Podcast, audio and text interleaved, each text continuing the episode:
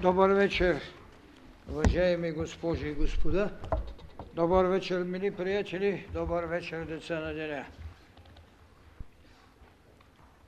В първата година на Третото хилядолетие ние имахме едно послание, което ни отвежда в отговорност на служението за свобода от съдба. Това предполага, че наистина човекът, който е могъл да осъществи своето единосъщие, може да направи и свобода от това, което го е възпитавало в хилядилетията, в милионите години, за да се докосне до своя Творец в предназначението му за сътворец. Благодаря. Тази година, както казах,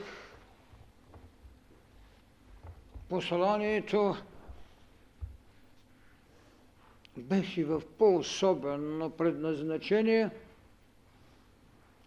Посланието беше едно особено благоволение на това, което винаги сме наричали мировата воля, мировото съзнание – планетният логос, който иска да види децата на деня в това тяхно предназначение да наплодят трето хилядолетие с онази доктрина, която те първа стъпи на тази планета доктрината за човека Бог в развитие. Разбира се, тя бе съпроводена с всичката ескалация, която човекът трябваше да напластява в своето съзнание, да моделира алтари на своята душа да храни човечеството и себе си с духовната изливност на идеята за единосъщието. Миналата година имахме наистина едно благоразположение да се даде едно присъствие, което безспорно беше до такава степена реално, че дори в дадени моменти можехме да изживеем смут, че не можем всичко, което ни предлага правото на присъствие, както на планетата, така и в личното си домово живеене, да изпълним енергиите, които прииждаха в осъществяването. Бях, за да ме няма, нямаме, защото бях възкресението. Тази голяма тайна в нейното осъществяване – постави големият и неизбежен проблем. Идеята за единосъщието като възможност за свобода. Свобода от какво? Безспорно казахме, че служение се върши само когато сте без себе си, свободни от себе си. Но това себе в хилядилетията е отработвано, изграждано от това, което един тотем е събуждал във вас идея за признание на Божество като отар вън от вас. стихийността, физиогномирана като възможност за власт, е отработвала стрес и поведение и битка на мисълта да потърси в този собствен стрес признание на онова, което нарича божества стихии,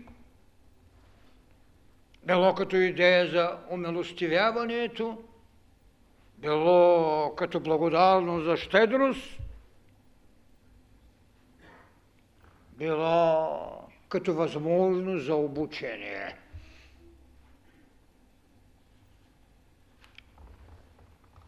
Оттам се върви към изграждане на това, което стресът е събудил в него.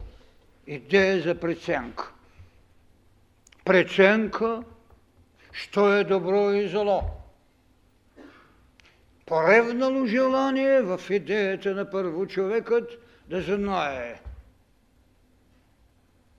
Предоставени възможности на дърво на познанието и дърво на животът. Само за себе си това ограничение, тази амплитуда трябваше да създаде един централен ход, една чертана пътека, една неизбежност, която животът налага и една безмилостност, която животът изисква смъртта. Зато е се зададена легендата, че когато се еде плода на знанието, между доброто и злото, сме извикали в себе си смъртта. Признание и потреба от живот и неизбежната наложителност на смъртта. Правдата постави този въпрос в битието на човекът. Любовта потърси идея на прощение, за да спре ръката на жестокостта в неизмерността на наказанието – наречено смърт, не като потреба в еволюцията, а като казан за грях. Ужасната неистина в битието на човека. Стрес, страх, който се задава поведение и кое, което почва да се моделира от това, което се нарича таблици на добродетелите, измеренията на поведение човека към човека и човека към Бога, десет Божи заповеди, акадските таблици на съдбата, таблиците на Номапомпили, но само акадите можаха да кажат голямата истина. Кое е онова, което в тези таблици е дало потреба от добродетели и е квалифицирало поведение добро и зло, казан и награда. Акадите казаха акадски таблици на съдбата – А ние, прабългарите, там имаме пръст преди почти 2000 години от християнството. И точно когато говори за нашата религия, за тангризма като нравствено поведение и когато казвам само българина не може нито един ден без небе, точно това е било великата тайна. Акадските таблици на съдбата. И точно тази вечер ще се опитам да отворя тези листа написани в историята на човечеството, но безспорно писани и още дописвани в същината е в книгата на живота на човека. Там децата на деня, в тази книга, която казах, че е новият ултар на учението път на мъдростта, тази книга, която казвам, че е съзнанието на Бога, там е писано. Там съдбата е писала това, което наричате добродетели, отрицание. И чак тогава, когато може там да почне да чете, той ще изведе енергиите, които са имали за задача да направят от човека това, което сега дързостно говорим, че той е един Бог в развитие, защото неговата първа стъпка от тази пробуда е идеята му за възкресение. Бях, за да ме няма, нямаме, защото бях възкресението. А възкресението е ракетата, с която човекът си скачва на Голгота една от най-великите срещи. Нека разбереме нещо много простичко. Хилядилетията човекът е имал една будна отговорност в идеята да намери своята Голгота. Голготата не е да изходите пътя на порицанието, да не можете да носите кръста си. Голготата е великото таинство, както казах в лекции предишни, където е енергията на откровението, защото там, на Голгота, се срещат сътворението Адам и родения Христос. най-великата тайна. И това е, което човека трябва да научи. Трябва да води една генерална битка, както казахме първо с мисъл, за да се очовечи, след това с откровение, за да се обожествява. Битката за Голгота. Срещата между черепът на Адам и кръста на Христос. Как е вървян този път? Кои енергии? Кои принципи? Кой глас на Адама на пътя към вътрешното търсене? Смутеният Бог в Адама се търси жертвеният път на Христос го извика на голямата среща. Срещата на Възкресението.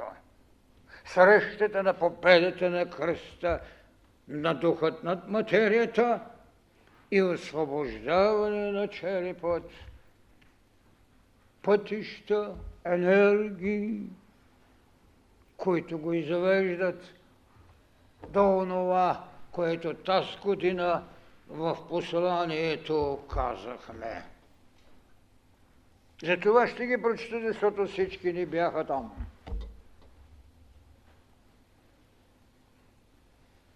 Знамението на посланието беше озаглавено Освободете съдбата от пътя на вашата еволюция. освободеч. Какво е съдбата? Когато говорим за различните стадии на религиозното съзнание и духовните вълни, ние ще го намерим и от този вътрешен стрес, от този страх, но след това ние ще го намерим и в енергията, с която той, съдбовният принцип у нас, и завежда в еволюцията, в брежието, за да го отведе в океана на живота. Това е голямият вътрешен огън. Това е мировата енергия, която има за задача да сътрудничи в изграждането на сътвореният чрез роденият в едино същия чрез Възкресение.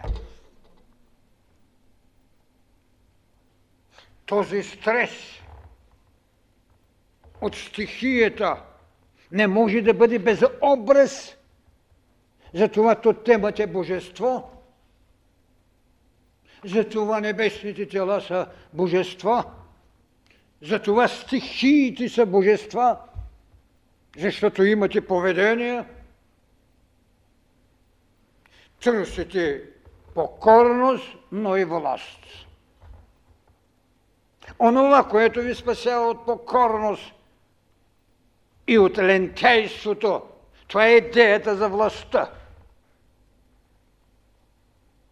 Доколко тя ще стане по-властна, отколкото събуденият Бог у вас, е проблемът на хилядолетията, с които сте изграждали бъдения човек Бог в развитие. Съдба. Вечна ли е? Не. Потребна ли е? Да.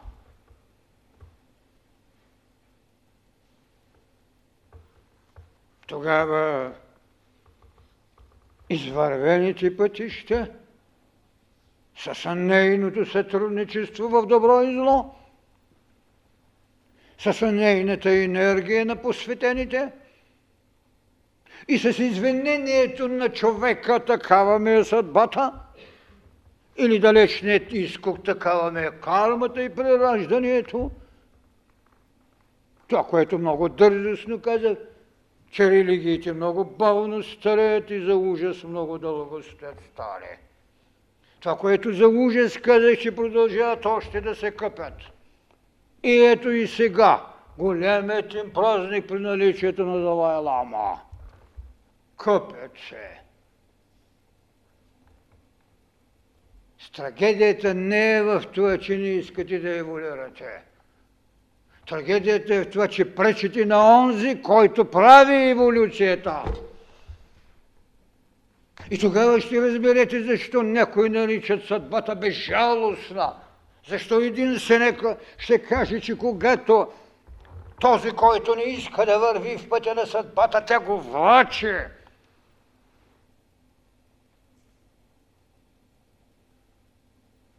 За да се даде поведение на респект – и на непобедимост, макар че тя е победима и не е вечна.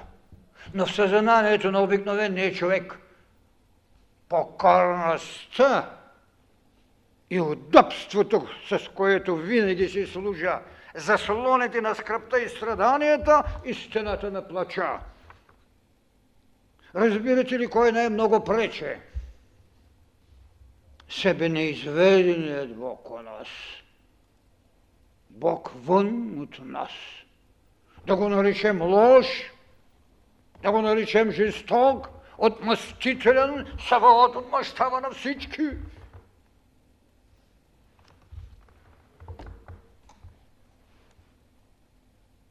Великото съчетание не е в чуждата воля на злосторни сили,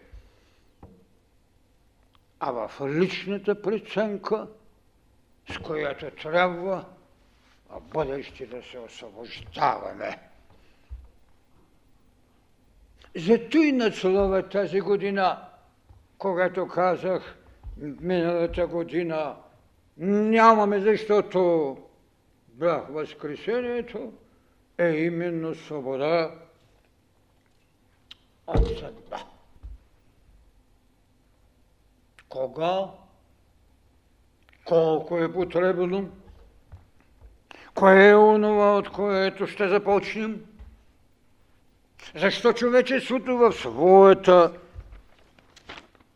непълна знайност, защото знанието, което дават очите, знанието, което ни дава ума, не е равно на прозрението, а още по-малко преценка на предназначението ни.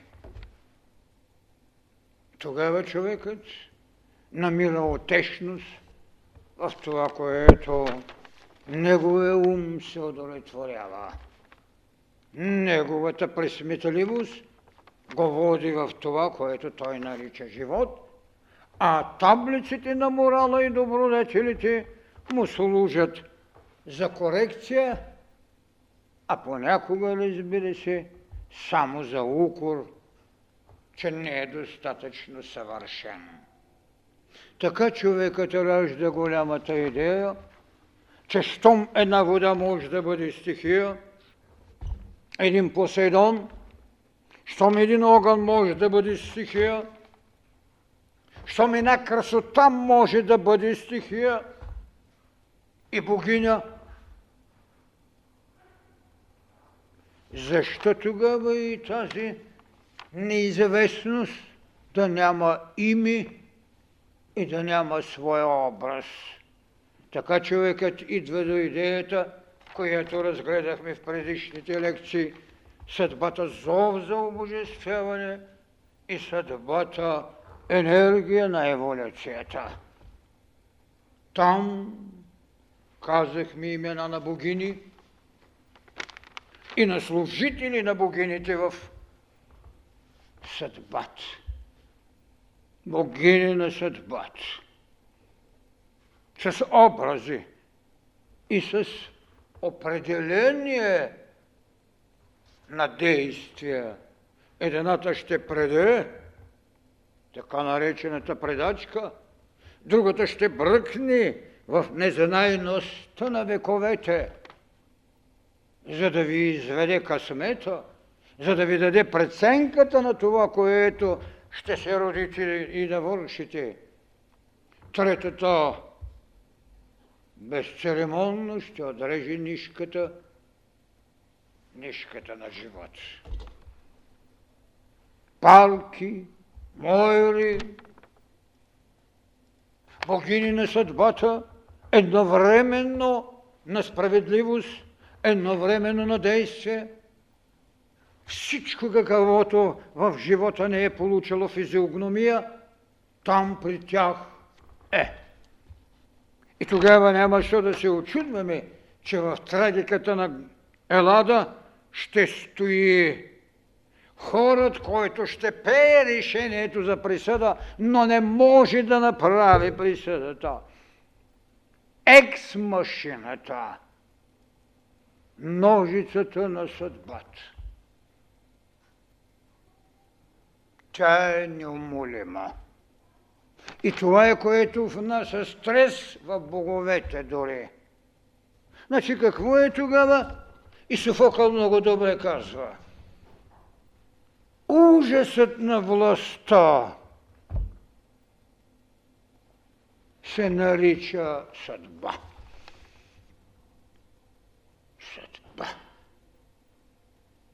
Ето това, като енергия, това като аура, това като диханието на Твореца. Защото можете ли да си представите бродещия дух като универсалност?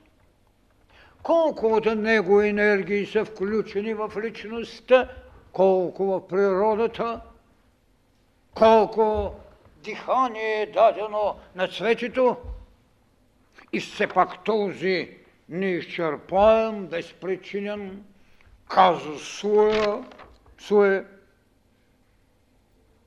стои.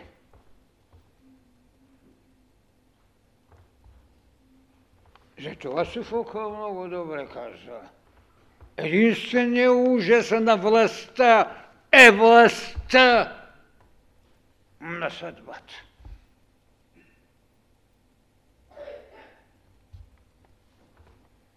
Така, съдбата остава своите белези,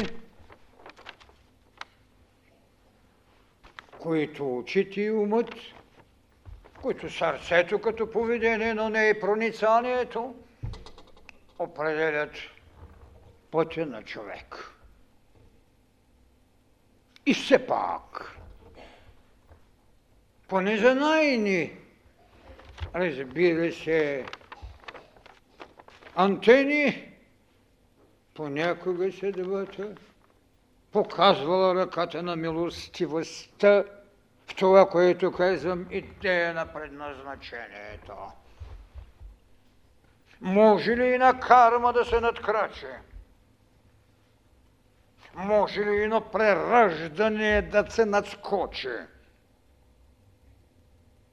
Може ли един закон, в чието релси се движи цялата космичност да бъде надмогнат? В великата идея на голямото служение. Това е голямата тайна на свобода. От съдба може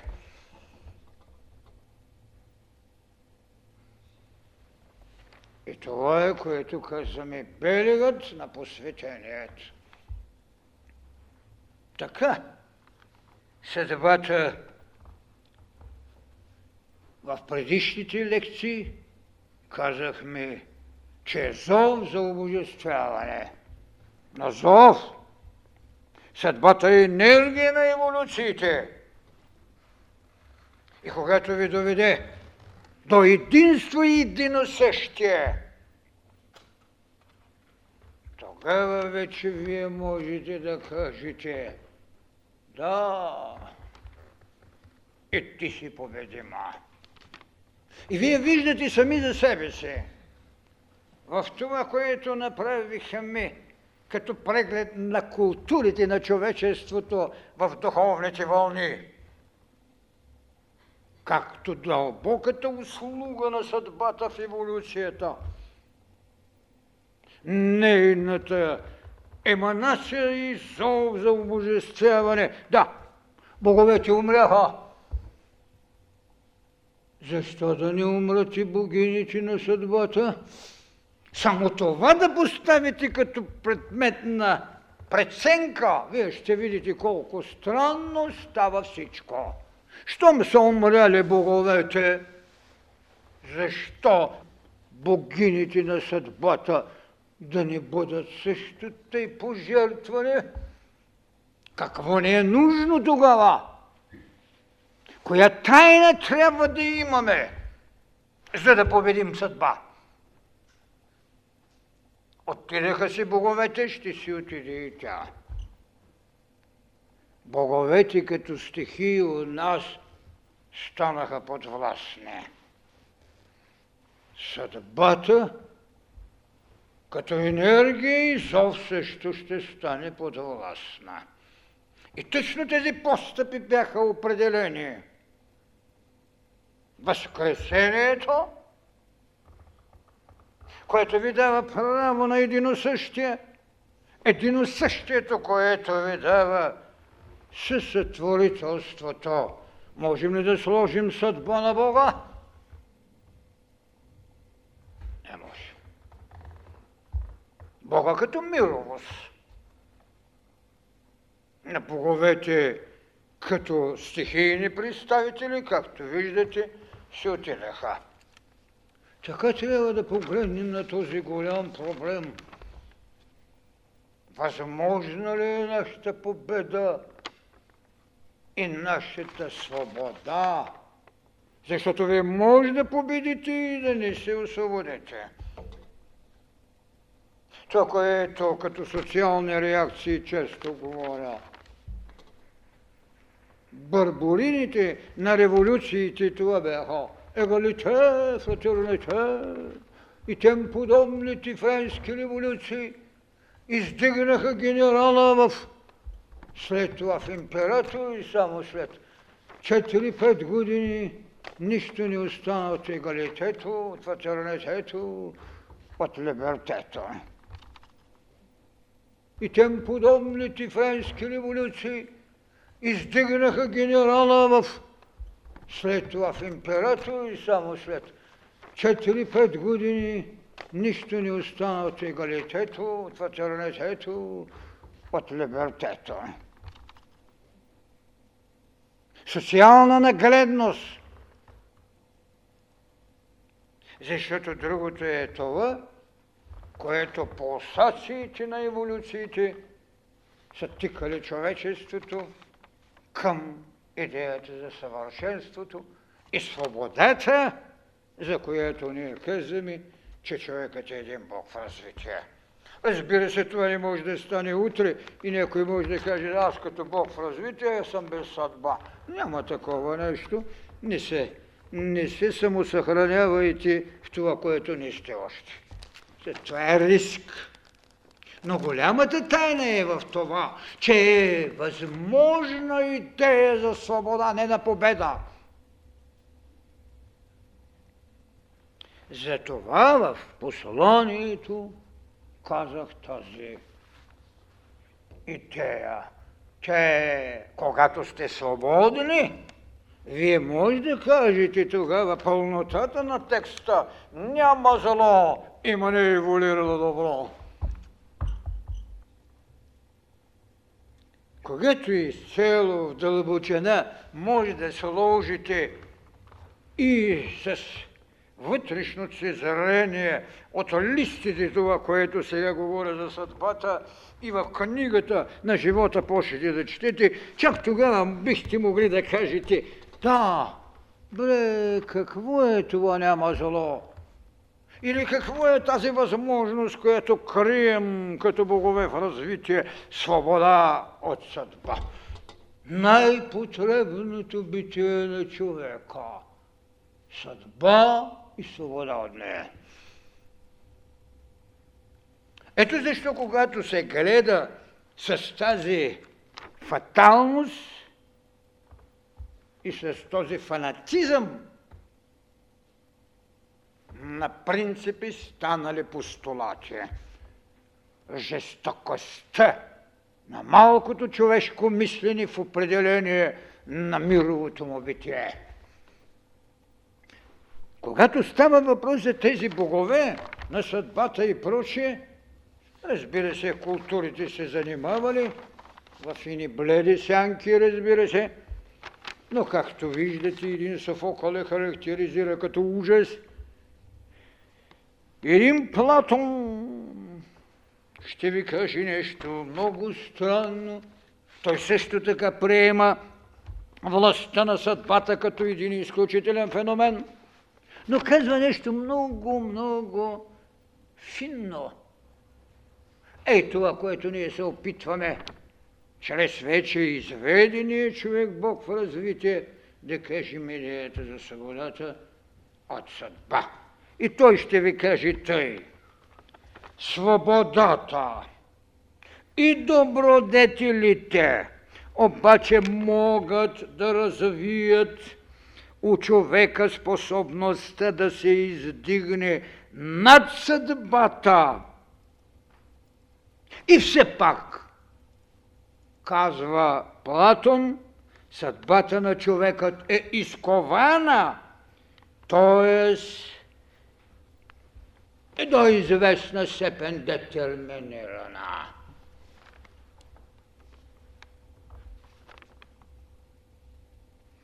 Ако Платон, който е посветен в египетските школи и който много добре знае закона за прераждането и кармата, беше го упражнил в гледът свой, нямаше да говори и все пак човекът съдбата на човека е изкована.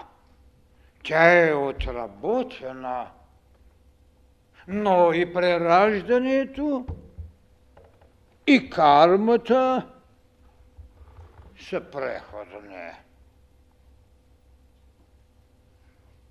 Това е много същественото. И ако той повтаря това все пак, това е да даде характеристика на нагледното във времето, когато вие третирате проблема за свобода от съдба. Кой може да каже, че е свободен сега от съдба? Но в никакъв случай не бива да я предоставя в вечност. Това, че тя е изграждала и безспорно по закона на еволюцията, раждала двата принципа на прераждане и карма, не може да се каже в най-чиста проба детерминизъм. В това отношение Аристотел отива малко по-далече. Той казва, че и свободата, или по-скоро, както казваме за свобода от съдбата, там тя свободата е много по-тотална и безспорно много по-пълноценна. Прокрадва се една малка нишка в идеята на личността. Личността. И това, което вече Христос намира слово за личност, любовта. Любовта като поведение и свобода от кръв и раса, които са именно ограничаващите сили, които са изковали съдба.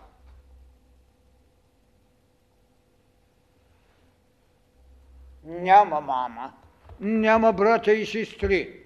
Има тези, които слушат Словото на Отца ми. Сигурно така изглежда даже малко набедено. Е, тези, които слушат, напротив, това е една от най-великите тайни. Защото Словото на Отца ми е най-великата енергия. И най-мощната, и тук както е казано, най-пълноценната възможност на осъществена и приложима свобода.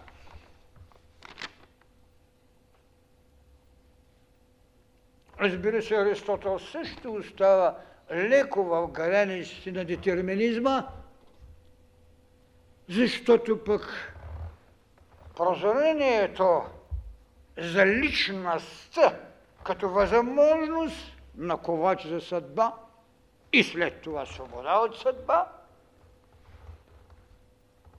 без да иска той, а може би твърде неудобно християнството, прие това, което уж отрича, прие доктрината на стоицизма като култура на философията и като учение за нравственост. Той сложи правото на ограничението. И зато и в християнството влезе детерминизмът. Само, че там е волята на Отца.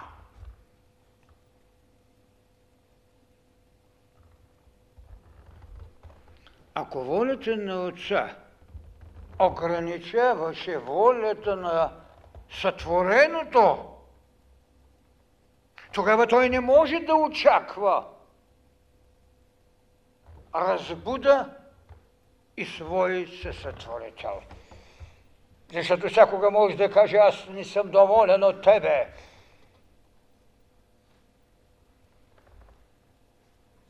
А вложеното дихание къде отиди? Та нали това го направи боговластник с диханието си? За да му дадеш своята свобода, която в него ще направи свобода от съдба. Това е голямото, което трябва да се разбере. И това е бъдещето на човекът. колкото и да говоря за тази съдба, че идеята за свобода от нея, в посланието вървят нещата на повелението така. В първото повеление е казано, след като този надслов стои, след като тази панорама разчертах за съдбата, в първото повеление стои. Имате знанието на мъдростта. Приложете го в битка за едино същие. Сега чак може да разберете колко потребна е била скалата, по която минаха децата на деня в своето 10-11 годишно обучение. Знанието на мъдростта. И тогава вече трябва то да бъде приложено в една битка за едно същие. Едино същието идва след като можеш да направиш служение, след като можеш да изнесеш кръста си, след като можеш да направиш срещата между Адама и Христа,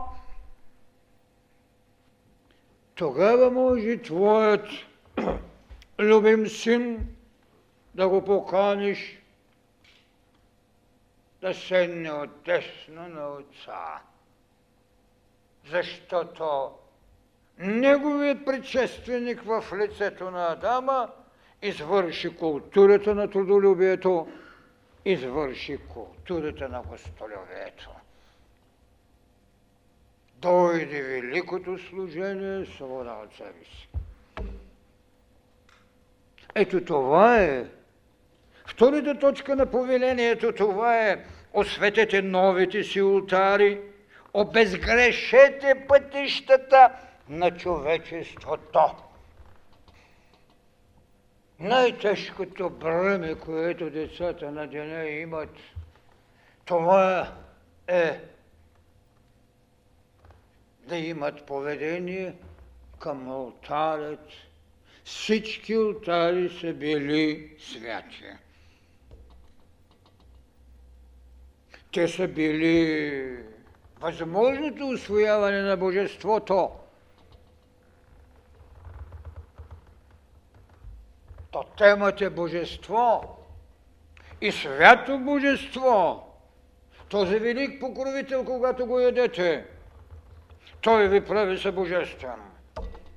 Алтарите са святи, но пътищата ни са обезгрешени. Затова е била нужна таблица на добродетелите. Затова са били нужни 10 Божии заповеди. Затова казите с прозрение говоря това, което днес искаме да направим. Таблици на съдбата. Можете ли да си представите колко милово, необхватно е всичко това? И тези пътища в един момент стават небезгрешни. И тогава идва голямата битка между културите за нови алтари, които пак ще бъдат свещени на пътища, които трябва да бъдат обезгрешени. Трагичното беше в това – че към един нов ултар се тръгна с стари пътища. В тъканта на едно християнство влезаха обредите на еврейството. Влезаха традициите и обредите на десетките божества стихии. И до сега го има. Дайте да направим тук нещичко, за да прогоним и хайде кукерчета да с зверски физиономии да гонят зло. Кой от кого се плаше? Изглежда, че кукера повече се плаши от злото, защото прави физиономия на зломисленник и злодейственик. Физиономия на страшният. Кого гони? Тези пътища не бяха обезгрешени. Затова се получи това, което всички религии направиха.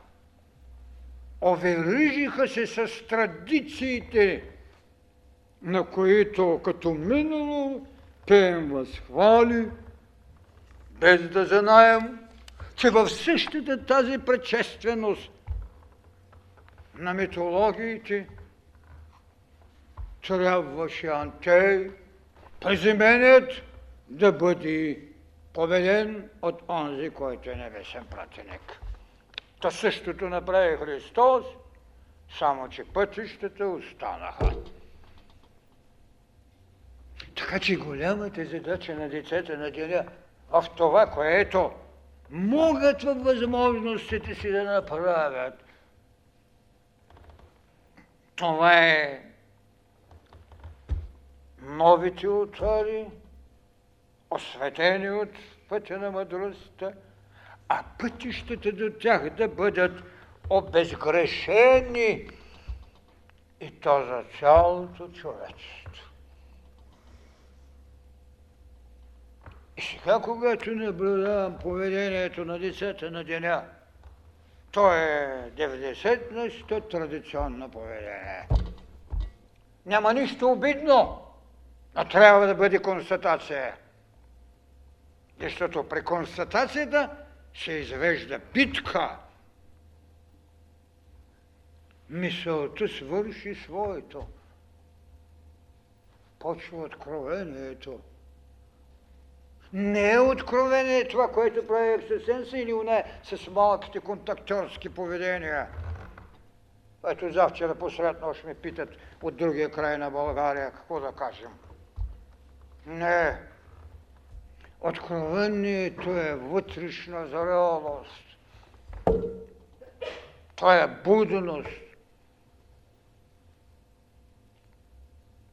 Това е именно един осветен алтар, който чака пътищата на осветените да доведе своите признати благодарности.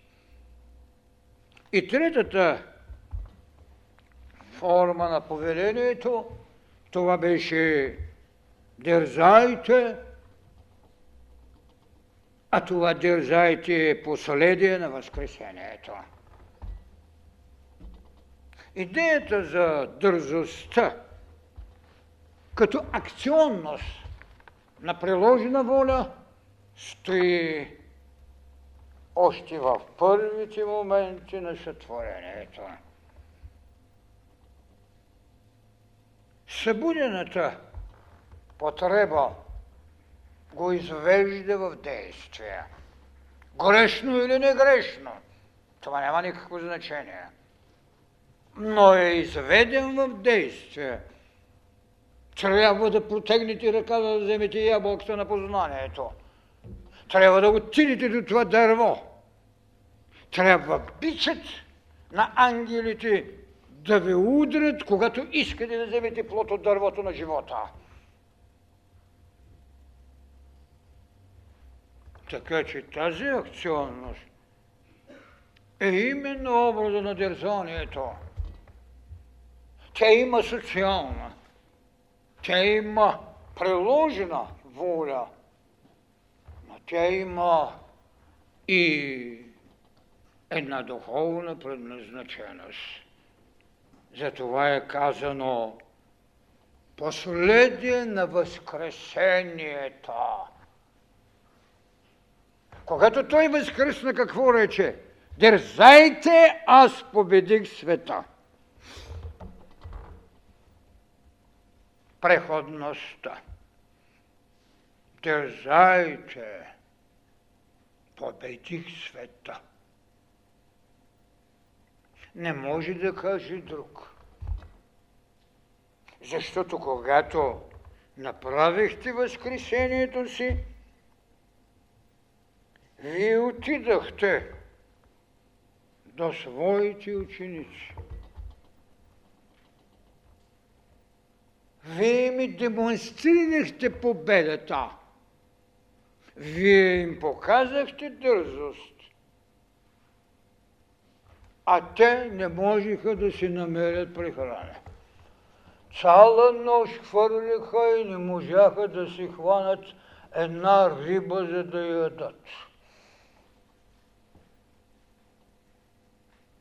Можете ли да си направите какво? В тунела на човекът без светлината на Божеството. Хвърляха, хвърляха и той отива и за първи път употребява не приятели, не апостоли, а какво им ми казва? Деца! Така че намерете го в Евангелието. Деца! Хвърлете там! И те едва извадиха мрежата.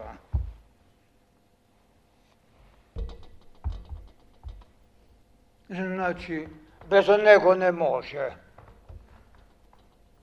Той им промени съдбити и ги нарече деца, вместо само апостоли. Разбира се, че те трябваше да извършат дялото само на апостоли, а не и пълнотата на това, което трябва да имат децата.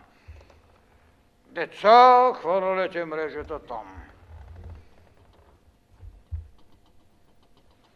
Това е дързайте.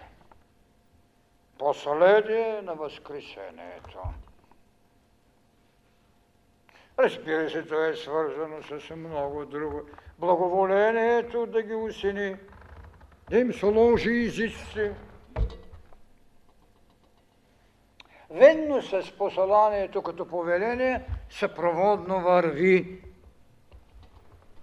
и това, което нарекохме и винаги сме наричали в продължение на годините, исканията.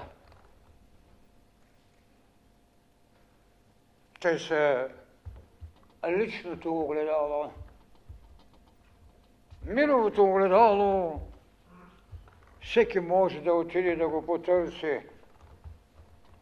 И пак имаме един митологически образ – има едно мирово огледало, което Нарцис ползваше. Водата. Астралният образ на светлината.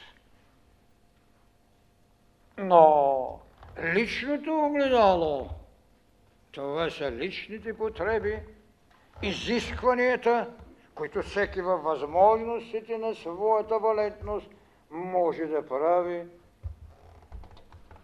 своите съединения. Първото изискване беше дай ми или нека без болка да се простиме с старите престолнени на своята мисъл, на своята душа, на своя дух. Забележете нещо много тънко. Аз искам да се освободите от съдбата, но настоявам да се простите от старите престолни. Защото те са плод на вашата мисъл. На онези себични радости, на онези пърхане на величие, на онази света, която много често става и завест,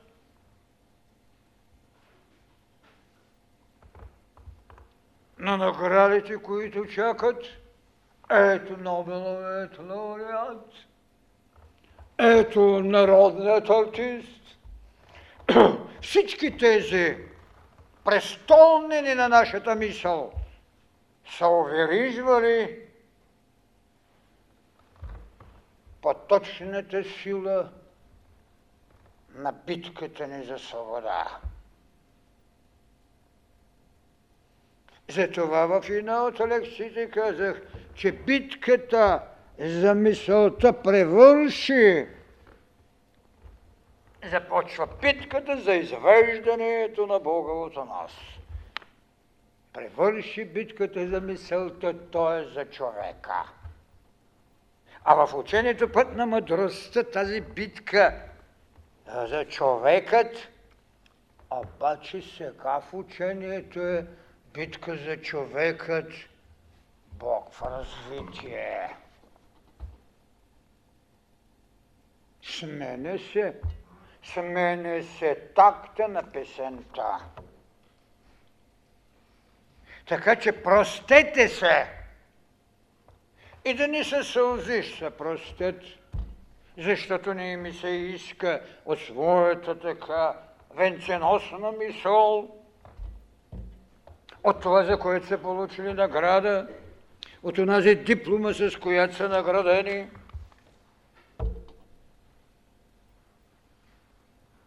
Други, когато казваме да се простят с престолнената на своята душа, тази, която е изграждала кумирите си, тази, която е много често ходила и продължава да ходи пътищата, които не са още изчистени, не са обезгрешени. Но навикът, какво е? Какво е съмнението?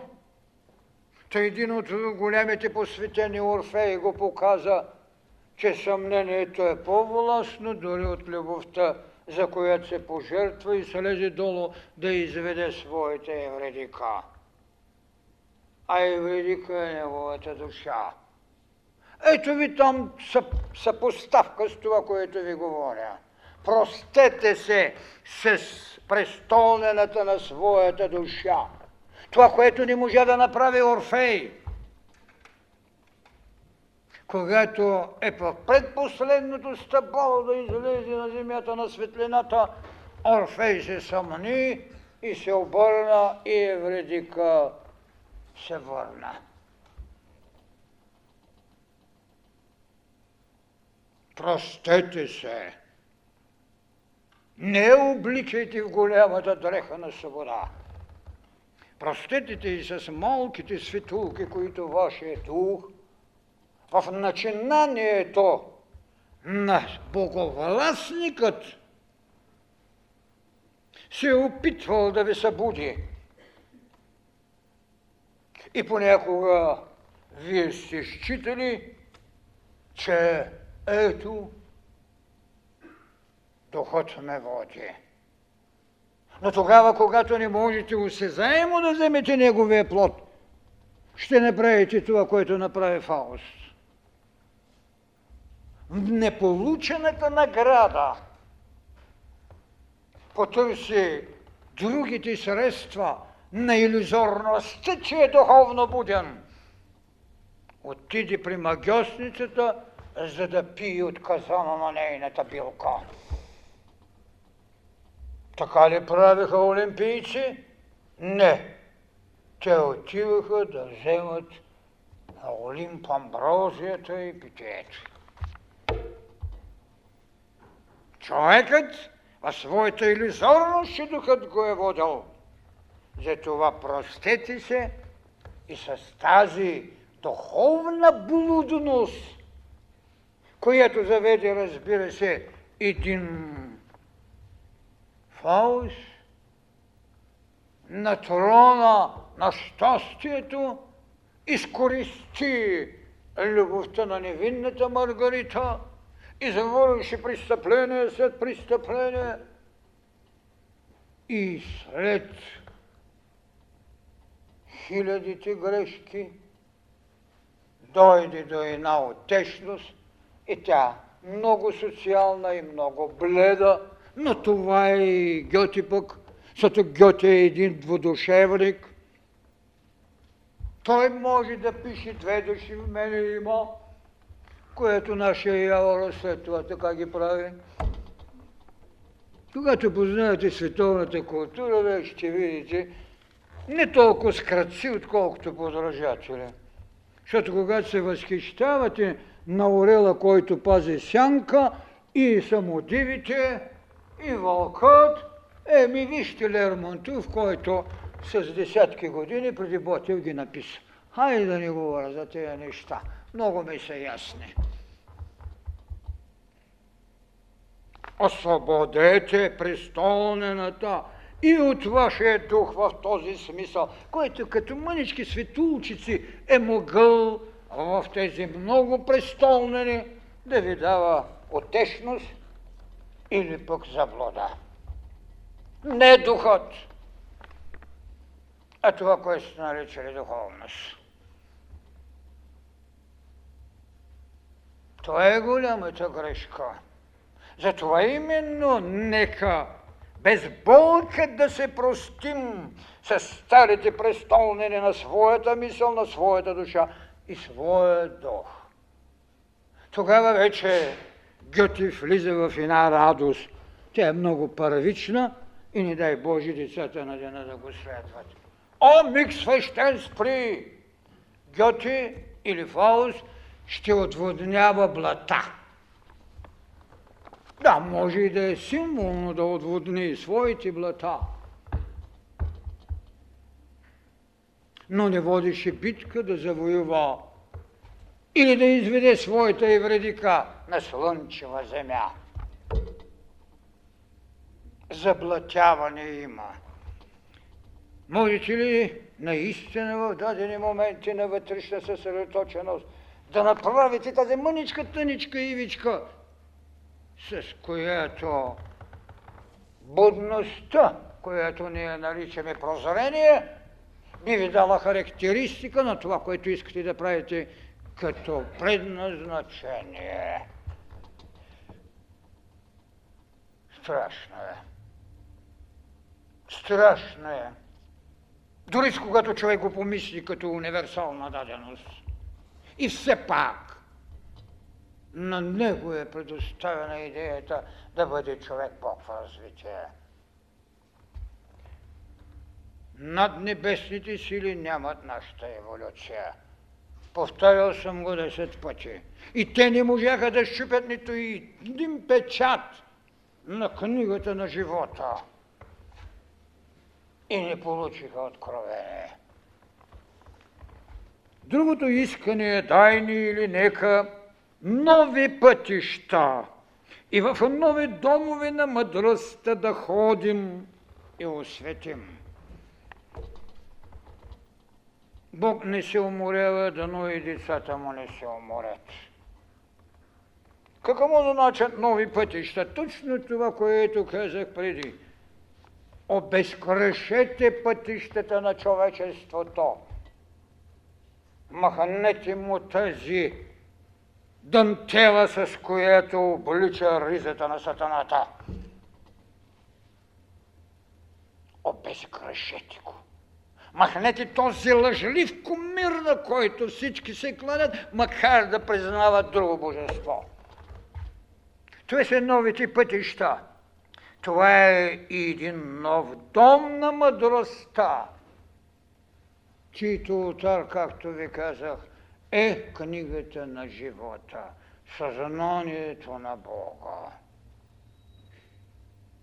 Там ще видите и съдбата какво е писала и как трябва да потопите в преображението нейните листи, за да може свободата да ви напише аз и отец сме една. Това е голямата тайна. Ако това не можете да разберете, ще носите последията не това, което цяли култури, хиляди години само на едно и също место стоят. И политолози, и социолози, и голями мислители, и зализат с доктрини сега, които са изключително смешни и старомодни, но понеже е много модно да се каже да направим едно райско човечество. Господи! Какво правиха в рая? Търсеше ги Бог в хладината, те се разхождаха. Единственото величие, че имаха дързост и ги пратиха да се развиват. А не Божие човечество.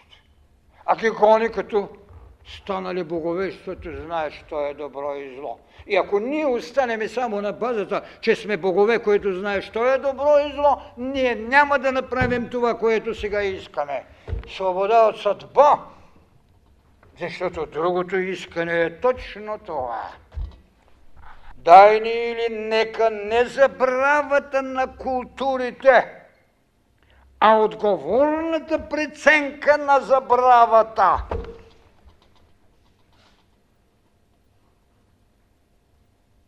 Това е, което трябва да научат. Ние не можем да не забравиме онова, което като алтари отживя и прие своите жертви и даде пътища, причастия и какво ли не. И точно тук е нашата преценка. Какво в тези алтари и какво в тези култури трябва да забравим и кое е онова като преценка на културите трябва да се научим да имаме. Ако не можем да изведеме от всичко това, което културите са дали, само едно зранце, и той го нарече синапено, и да го посеем. Само, че там беше вярата. Тук е мъдростта. Дървото на мъдростта. Да ядете плода на битката за свобода от съдба.